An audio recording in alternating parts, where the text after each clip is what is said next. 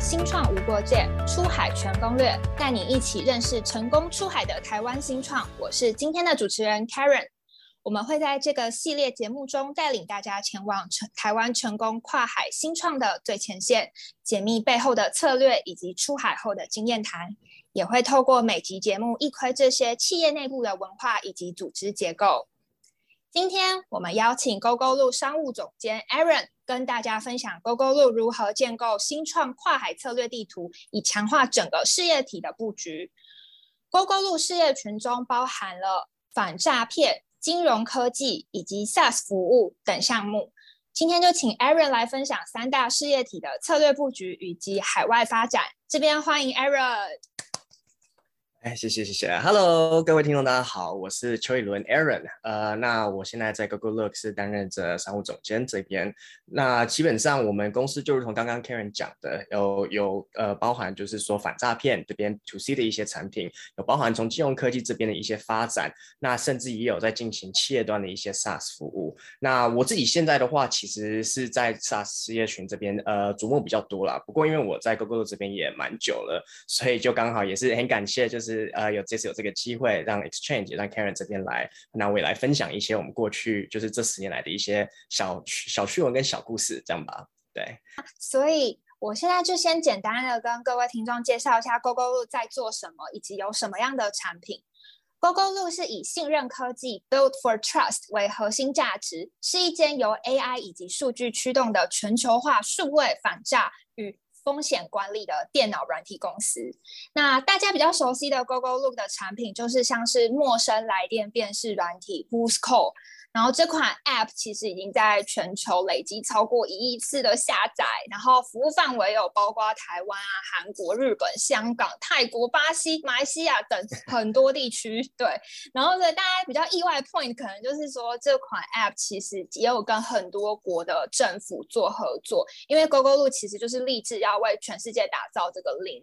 呃，诈骗环境。那其实不止如此，就是因为其实 GoGo 路也有在 LINE 的官方账号设立，就是可疑讯息查证机器人美玉仪。然后美玉仪它是二零一八年诞生的，美玉仪的名字其实就是美，然后当遇到那个谣言的谐音。然后它的特殊的功能就是在互动性，就例如说，例如说我跟 Aaron，然后我们两个有一个 LINE 的群组。然后还当然还有其他人加入我们这个 LINE 群组，那我们就把美玉仪加进去这个群组。当有其他人，然后他可能提出了一些言论啊，或者是比较争议的资讯，那美玉仪他就会透过他的数位系统，然后去寻找这个 AI 资料做比对，他就会突然间，然后可能跳出一个讯息说，哦，这个资讯它可能是个人意见，并不是官方政策这样子的一个呃。的一个服务。那另外我还想再补充一点，就是 GoGo 路其实还有一款很厉害的金融科技产品叫袋鼠先生 （Root Cash）。那袋鼠先生他其实现在就是已经跟台湾大概十五间银行有做合作。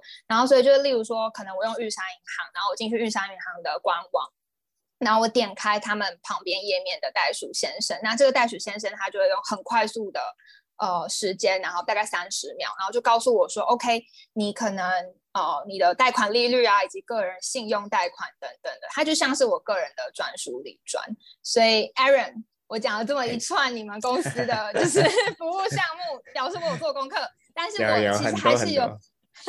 对，但是我其实想要请你分享，就是我比较不知道了，像是 GoGo 路这成立已经十年了，那你其实就像你讲，你已经在公司算是元老级的灵魂人物了。想问一下，你们当初 是怎么选择切入这个专攻防诈业务的科技服务呢？OK OK，呃，其实讲到这块也是一个蛮，也是个呃。确实，因为我相信很多观众朋友可能会听到说，哎，我们刚刚这样子一连串讲下来，其实有很多各式各样不同的服务。但事实上呢，其实它，如果你全部呃从你要找一个共同的一个。就是穿插的一个主题的话，其实这边所有的发展的服务，它都是跟防诈这件事情有关的。那确实，我们在十年前决定说要做防诈，也就是做 Who's Call 这一个 A P P 之后呢，那后面我们其实不断在想的，也就是说，那我们要如何把防诈这一块，就是给继续去扩大，然后扩张到各式各样不同的领域。那至于如果你说先说话，当初为什么要先做防诈这个议题？其实那时候也是一个呃，也是因缘际会。那坦白讲，其实一开始是我们三个 founder，三个 co-founder，呃，就是呃他们自己先先决定说要出来创业。那他们当时有很多很多各式各样不同的想法，甚至说就是有有跟算命相关的，有跟防重相关的。那来电辨识这个，其实当时呃只能算是就是他们大概数数百个、上百个想法里面的其中一个。那这这其实也是为什么我们当时我们的公司叫做 Google Look，那中文名称其实叫走着瞧。对，大家听到都会觉得蛮有趣的，就是走着瞧，当时就真的是边走边瞧这样的意思，就是我们就先我们就先先进行下去，然后来看看到底哪一个东西会会发展的出来，然后再进行下去。那当时其实呃也是一个契机啦，就是 Who's Call 这个软体呢出来没多久之后，刚好那时候 Google 的前嗯。呃，前执行长 Eric Smith 有来台湾呃来访，那他当时也也是发表演讲，然后也也就是稍微去鼓励一下台湾的这些所谓的 A P P 开发者，那其中就点到了 Who's Call，就是我们这个 A P P，他当天就是这这个一一出来之后，我们被点名嘛，后面就是呃一那个下载量就爆冲，那所以我后来就是公司三个方就决定说，把所有的资源都放在 Who's Call 这件事情上面。OK，但是其实事实上，当初会会讲会会发想这个 w h o s 概念，其实也是因为，其实诈骗这个事情也确实是就是大家所共同的一个少一个困扰。就是你不不只是，其实不只是诈骗啊，还有包含骚扰电话。就是哎，你一天到晚会收到一些所谓的电话行销啊等等的，那你就会想知道说，OK，这个就是这个打给我这个电话，我到底要不要接起来？还是说我今天接起来只是在浪费我的时间而已？所以其实又是从就从一个这样子很简单的概念，那还好是就是呃这件事情也是就是议题上也正确。那当然就是这又可以帮助社会。那当然想当然就觉得说，哎，其实继续往这个议题发展下去，其实真的是很棒。那实际上我们我我觉得对于我们。啊，as a 公司的员工来讲吧，有一个实质的鼓励，就是说，其实时常也会有我们的用户跟我们分享，就是说，哎，啊，真的这真的很好用啊，或者是真的因为我们，然后就是去去呃辨识出了或真正抓到哪些哪些诈骗电话，然后不会让他们上当等等。那所以这也鼓励我们说，哎，其实这个。这个反诈骗这个议题啊，其实真的是应该再继续深钻下去。那甚至是我们发展到后面，其实不只是 Who's Call 上面的电话而已，我们后来也往简讯方面去发展。我们也有像刚刚的美玉，其实它就是在 Line 在通讯软体上面的一个发展。那其实袋鼠先生他一开始的初衷也是做所谓的呃金融服务的一个呃反诈骗，他其实也是从反诈骗的一个出角度去去出发。就是其实我们我们都知道说，其实你当你走投无路的时候，你很有可能你去去借钱，你会去借到一些所谓的高利贷。啦，地下钱庄啊，这种的，那我们也希望避免这样的现象。那甚至是说，我们后面呢，就是这边的 SaaS 服务也是说，哎，那同样的，我们运用了这些我们大量资料库跟技术，我们如何也把呃这样的一个反诈骗的一个概念，也带用带给企业用户去使用。OK，所以我们就是以这样子所谓的 Trust Tech 信任科技这件事情，就逐步发展下去了。嗯，没有错，就其实。我我我在观察，就是 Go Go Go Look 这间公司，它是其实核心的主张是非常的明确的。然后其实我觉得很厉害，是因为你们其实走的非常的前面，因为其实防诈业务是近年来大家才开始渐渐重视的领。对，所以，我我这边其实刚刚听到的就是是比较是我们的核心价值。那我这边想要请 Aaron 分享一下，那 Go Go Look 目前主要的商业模式是什么？还有就是，其实跟十年前是最早期的时候的商业模式差异又是什么？那么能不能跟我们讲一下，就是这个策略的转变等等的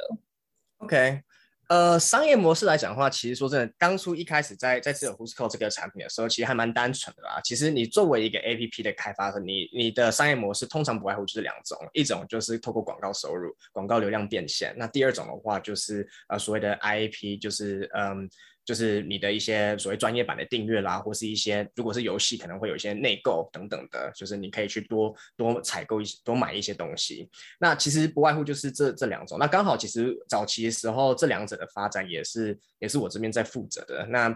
对，所以如果说今天一些观众朋友觉得搜狐搜广告太多的话，哎，真的不好意思。但是这个当时也是公司生存下来的一个一个必然的一个发展啊。就是不管怎么说，我们虽然做反诈骗，当然做的也很开心，但毕竟我们并不是。是一个公益团体。最终还是要想办法去去去做一个变现。那只是说，其实坦白讲，就是以公司文化，公司上下也不太喜欢，就是说把呃把广告这件这件事情看得这么重。那尤其是其实就是过去我们也有被质疑啊，就是说，哎，你你 Who's Call 你是在阻挡骚扰，你在阻挡这种就是所谓的广告电话的，可是你自己秀广告，这不是很奇怪吗？所以所以当然我们也是这方面，我们当然也是诸多检讨啦。所以我们也是希望说，OK，呃，像近几年的话，我们也是在在 APP 这边就尽可能往。往 IAP 这边去做发展，就是哎，你一个月可能就是用一杯手摇饮料的钱，就可以享有就是 Who'sco 这样的一个持续的服务。那我们也是很很积极在鼓励，就是各国的用户去往这方面去去发展。那除此之外的话，其实呃，如果说再点到像是入或者是我们的 SaaS 服务好了，那以以入这一点来说，呃，它就是是跟银行的一个一个合作啦。那基本上我们我们提供一个，我们作为一个资讯的一个平台，我们去呃让我们的使用者一般的用户可以去看到说，哦，他什么样的一个金融方案适合他，然后我们帮他去做个媒合。那媒合的话，我们自然而然就会接受一个所谓的媒合费用。OK，那这也是一个蛮蛮直接的一个呃一种商业模式。那除此之外的话，其实这也会牵扯到，就是为什么我们后来又长出了一个所谓的这样的一个 SaaS，就是一个企业解决方案这样的一个事业群。那其实它的目的也是为了去更加的去健全我们的一个就是公司的一个商业模式。就是除了我们有 To C 这边的一些发展之外，我们还有 To B 的这边的发展。这样子的话，就是呃，因为这两者其实它它。本质上有蛮大的差异嘛，你 to C 就是呃你的迭代速度你可能比较快，那那就是呃你可能就是你不断去算取说你获取用户的这个这个投入的成本啊，然后这个用户可以带带回你的这个呃终身价值 LTV 是多少而不是多少，是它是一个像这样子的一个就是反正你不断要投入投入资源去去去让它成长的一个一种营收模式。那相较之下 to B 的一种营收模式，它就是比较呃它它的订单就是会变成说一次金额比较大。OK，然后那你可能要花比较长的时间，你才可以把把一笔单一百单给签下来。但至少它的好处是说，你签下来之后，它就是很稳定的，基本上比较不会有这种所谓的，像你如果是今天 Who'sco 的订阅户好了，诶，有可能你下个月就就不定了。像我们在东南亚，呃。或者嗯东南亚或者应该说海外的其他国家啦，就是都有遇到一种现象是，哎，有可能他们就是我们的用户还真的是可能这个月定一下啊，然后下个月就不定。尤其是我们在台湾可能比较难想象，但真的在一些比较可能经济状况比较没有那么好的国家，他们就真的会去去真的去去呃思考说，哎，我这个月到底还要不要再去订阅这个服务？那所以都会有像这样的一个一个考量存在。那 to B 的一些一些生意基本上就可以避免像这样的事情发生，基本上都是还蛮稳定的，一直成长。你今天签下一个客户了，除非你有有太大的问题，或是真的你的竞品比你就是的方案好太多，不然应该就是会持续的稳定的发展下去。嗯嗯。是 Aaron 跟我们讲这么全面的这个商业模式的模组，但我也因为这样有发现说，哎，其实我们 GoGo 路其实跟其他新创独角兽很不一样，因为其实有 To B 有 To C，然后这样这么健全的系统，这个是不是跟之前就是因为其实 GoGo 路在中途有曾经被韩国这个 Naver 集团并购？那我想了解一下，就是 Aaron 清楚当时候的状况吗？是不是因为这件事，然后对后续 GoGo 路？就是有商务上的一些启发啊，或者是一些呃影响啊，或者是一些启蒙等等的。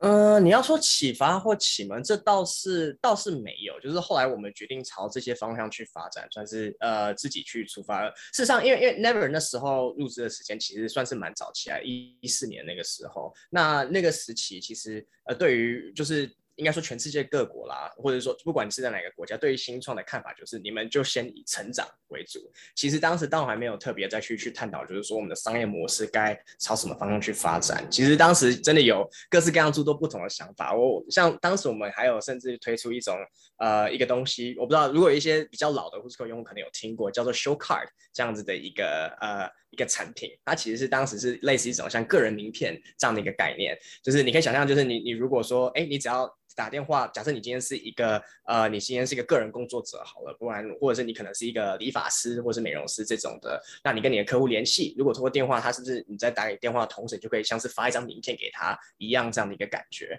所以当时我们都还有甚至是说这些的一些各式各样不同的发展。那后来的话，就是呃，反正我们也是从大概。一七一八年，这时候再渐渐稳固下来，就说，哎，我们认为就是比较有潜力的，大概就是这几个不同的项目，那就从从这几个不同的项目开始去去去着手。那像是我们这个，像是我们，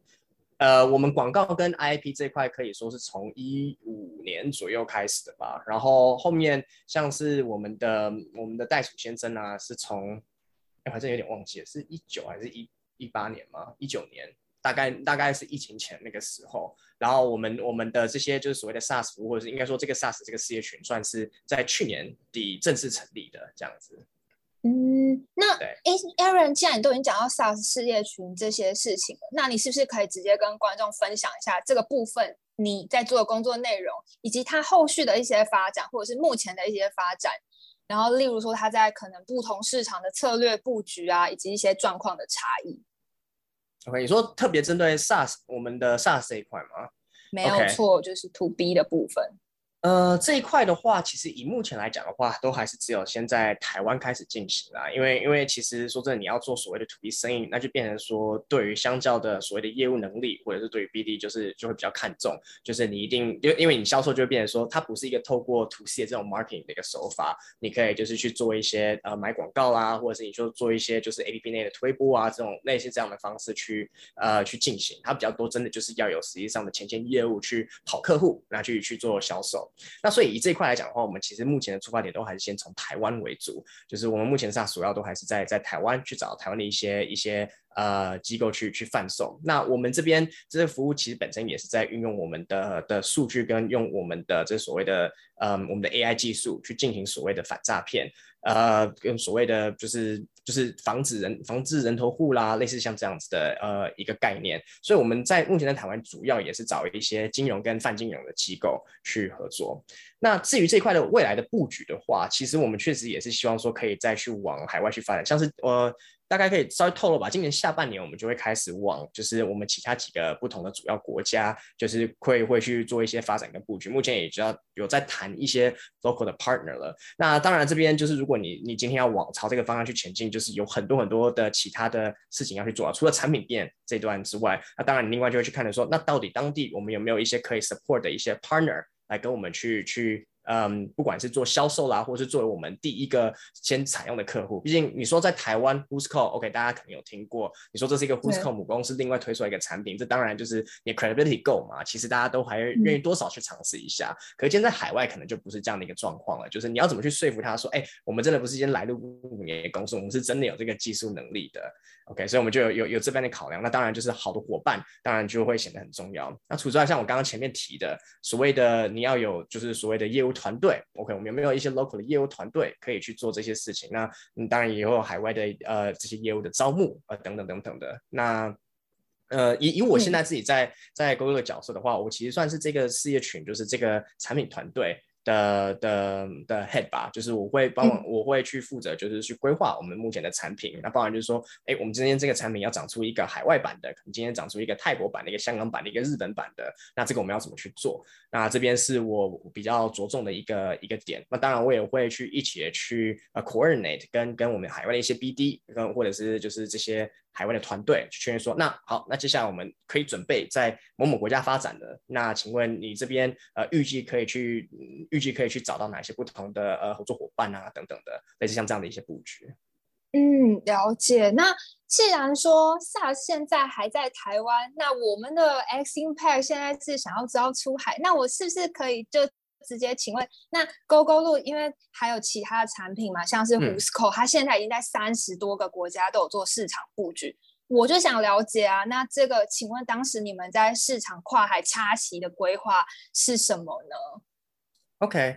呃，这个东西的话就也蛮有趣的。其实我我必须先讲，就是 GO GO 路其实在在最早的时候呢，其实就就。目标就想要做往海外的，那这边我可以做一些个人的分享，因为其实我最初进到 Google 的时候，我其实是一个实习分实习生的身份去进入的，OK，然后当时其实为什么会想要找我呢？是是因为我那时候印象也蛮深刻，就是说其实他们就想找一个专门做美国的一个实习生。OK，所以我对，所以我当时去面试的时候，我就觉得说，哦，这真的是蛮特别的一个台湾的公司，但是从而且它只是一个新创，它只做个 APP 而已，可是它已经在第一天就希望说我可以去专门去找一些人，特别的去攻这些海外的市场了。OK，所以我当时就印象蛮深刻的，就是后来就加入，然后也也就是一路带到现在了这样子。对，所以所以其实呃这边也我觉得以以反以反诈骗这件事情，以 Who's Call 这种所谓来电辨识的这个服务，它当然是就是这是。不用特别拘泥于某个国家，它其实全世界各地都可能会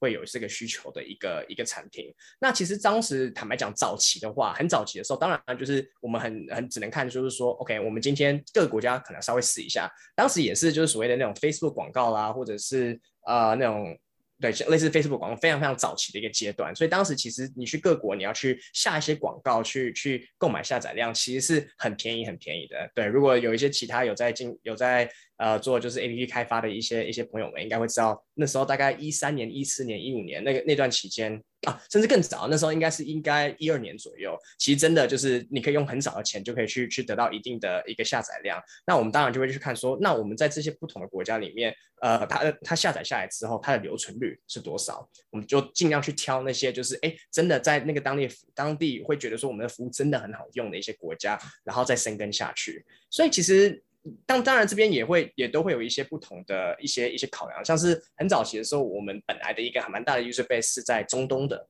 OK，中东就是不知道为什么有很多就是这种所谓的 caller ID 的需求，但是后来渐渐渐渐的，我们嗯也是演变了到到。反正经过长时间演变，那现在的话，我们比较定定下来，就是在锁定在东亚跟东南亚这些不同的国家。所以你说像是嗯，像台湾这这理所当然嘛。香港的话，当时呃是因为有有找到一个蛮不错的一个可可投资可投资并购的一个。entity，它叫小熊来电，它跟我们是做几乎一模一样的事情，它市占也很大，我们觉得很适合，我们就直接去做一个并购，然后就就发展了香港。那或者是说像是韩国，那那时候因为有 Never 集团的入资嘛，所以当然你想当然就是也应该要在韩国去去发展才对。那像是现在的话，我们比较多是朝就是东南的一些国家去做发展，包含像是泰国啦，包含像是马来西亚啦，呃等等。那那目前陆续有在找一些其他不同国家的的可能性。OK，那其实每一个不同的国家，它都是会有一点不一样的的策略的，就看说，哎，Harry，你刚刚想，对我其实想要问说，刚刚你提到最近在布局东南亚，可是其实啊，我因为我现在其实人在新加坡，我发现你们不是所有的亚洲国家都有，哎，就是想请问一下，对你你这边的话，可以跟我分享一下吗？OK OK，你问到这是很好的问题。其实我们常常也被被念说为什么新加坡没有，因为尤其是很多现在很多新创都是从新加坡出来嘛，所以有时候要谈一些 partnership 都会说，哎，为什么你们新加坡反而没有发展？呃，这件事情可能要先回归到就是呃 w h o s c o 的一个本质啦，就是呃它的概念其实真的会跟一般的 A 所谓的工具型的 APP 会不太一样。我我我举个例子好了，今天假设你是一个修图软体好了，你一个修图软体，其实你在不同各个国家，其实它它本质上不会变，你就是同样提供那个功。能呃给不同国家人去使用就好了，但是 Who's Call 这样子的一个所谓来电辨识，它很仰赖的是它背后的资料库，它的资料库必须要够齐全，我们的服务品质才会好。所以其实对我们来讲，我们并不是随便一个国家说进就可以进的。其实我们还是需要有有一定的一个资料库的一个累积量，我们才可以去确保说我们在当地的服务水准是好的。所以，我们每开一个不同的国家，其实我们都要事前做一些蛮蛮多的一个准备，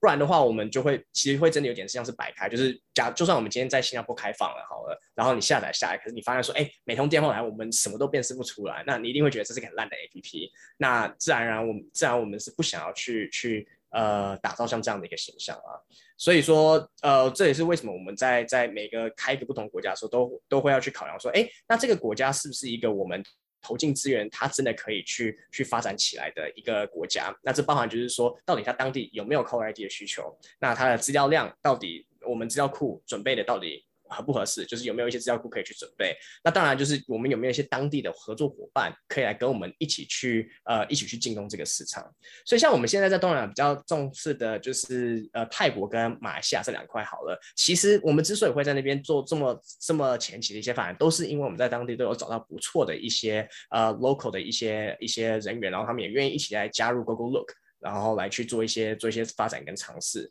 那我们后面发现说，哎，它的那个 traction 真的蛮不错的，就是下载数很好，而且留存率也很好，就是呃，基本上客户的他们的就是那种呃留下评分啊或评价也都很棒。那我们就会再继续去加大投资下去去发展，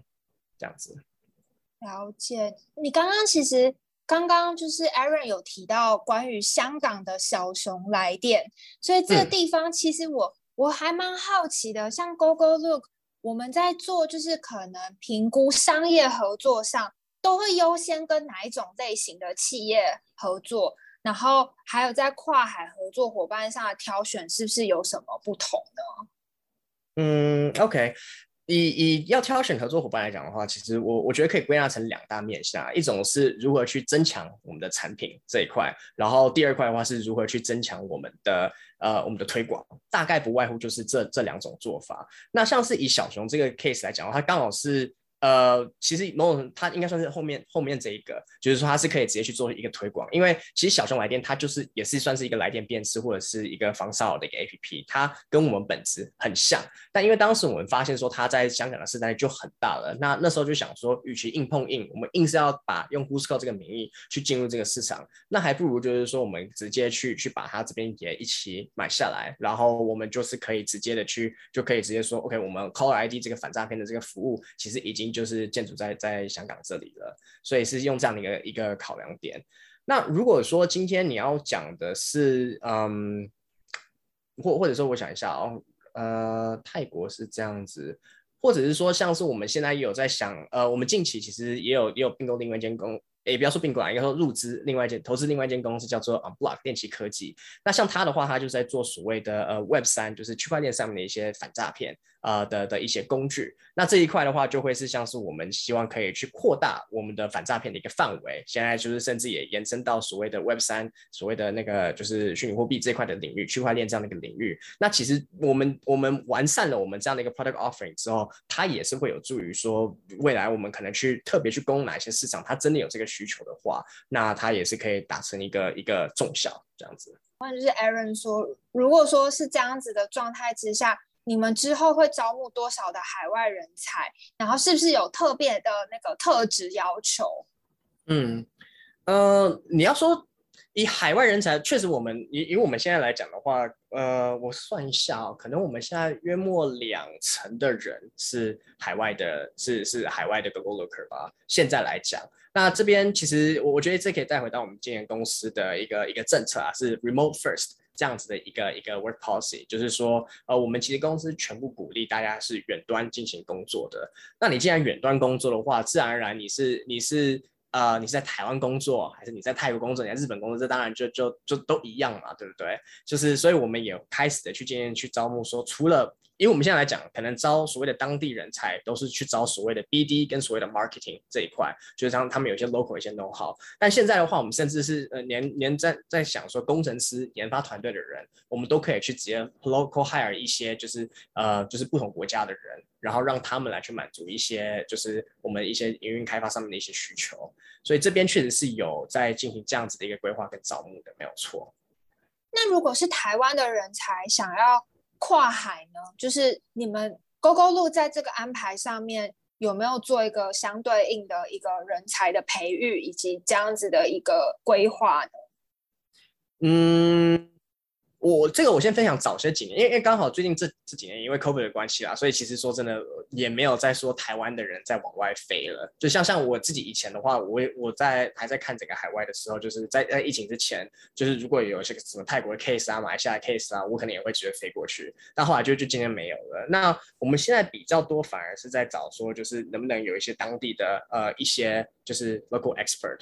那甚至说我们呃我我分享一下我们早期的时候有有在招募人，好像是。我们当时希会希望可以直接就是找找一些你对 local knowledge 一定有一定认识程度，就最起码我们希望你有就是。Local 的一个 native fluency，对于对语言的一个 native fluency。如果你是泰国的，那你可能是你可能是不管是你是呃华裔华呃华侨，或者是说你是可能呃你真的就是在那边就是生活很久，或者是你对那边就是很了解，我们会找像这样子的。那那像是在马来西亚，我们也是找所谓的马来西亚里面的华人，就是中文也可以讲得很好，英文也可以讲得好，然后当地 local knowledge 也很不错。就其实我们会比较多，还是希望可以去找像像这样子的人，因为。呃，说实话，我们现在公司虽然也有一定的的规模了，百来人的规模了，可是毕竟还是小啦。就是如果你今天说你还要先在说在台湾这边去进行 training，然后再再送到海外去，其实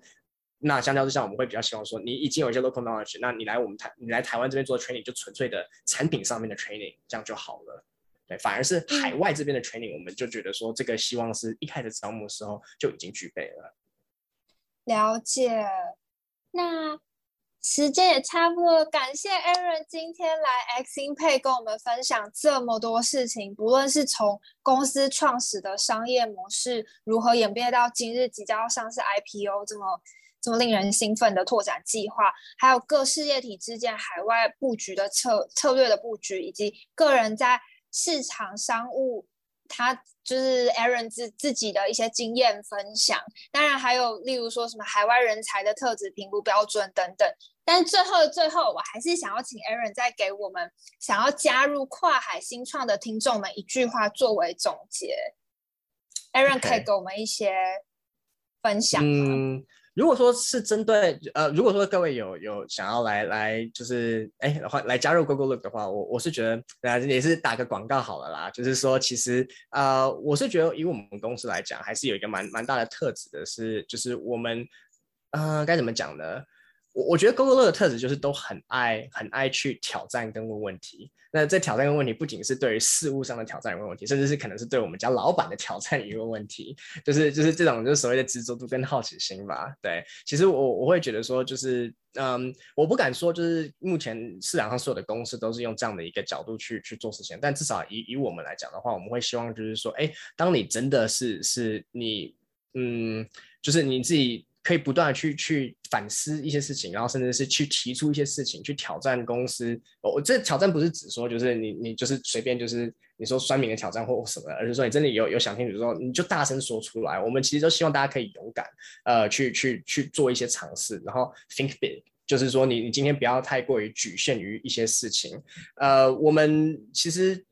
因为，因为其实这个，这这算是一种 plus，但但我觉得你如果是在新创，尤其你今天如果又有这个这个企图心，你想要发展海外的话，你想想看，你如果说第一天你就你就很怕，然后你就你就觉得说啊，我就是可能这这这太难了吧，就是。你想看，如果在呼说一开始的时候，你就你就想说，哎，您这哪根葱？就是我也不知道是你是谁，然后你只是做一个呼斯高 A P P 的，你凭什么去做海外的市场？可是，哎，可是没有。我觉得我们从 founder 最一开始，他们想说，我就是要做海外的市场，因为我就觉得我们不应该被只局限在台湾而已。我就同样这样的一个心态，我觉得是你必须要就是握在自己身上的。那这样子你才可以去去真正去做这所谓的发展。那尤其是说，呃，新创，如如果说你今天是去一些那种什么大型科技公司啊，或是呃，因为因为目前东南亚有很多。嘛，这种的，那你去那些海外，你去那些地方去做一些海外的工作，那我想就是相相较，你可能是一些自己的一些一些心态上的一些调整。可是如果你今天是说一间新创，as 新创而言，台湾本土的新创，然后你要说你想要去去攻海外，呃，我真的觉得说就是你可以去尽可能的去去展现自我，然后也让你的老板就是或者是你们的创办人们知道说你对这边的一个野心跟态度。那我觉得这件事情是。真的可以让很大加分。如果你今天是来面试 Google Look 的话，我相信应该也是可以取得一个蛮不错的一个一个结果的。谢谢 Aaron 给我们的建议，相信大家准备好履历，可以准备投 Google Look 哦。那我们非常期待 Google Look 后续带来更多创造社会价值的科技产品。那今天的节目就差不多到这边。如果各位观众喜欢今天的内容，也请持持续关注 X Impact 新创无国界。目前节目在每周三晚间九点都会在 Facebook 粉专推播，并且在 Apple、Spotify、SoundOn 等各大品牌更更新播出。欢迎大家订阅、追踪、开启通知，跟我们一起探索更多成功出海的台湾新创。那我跟 Aaron 在这边就跟大家。哦，说 再见，那就拜拜，谢谢大家，拜拜，谢谢大家。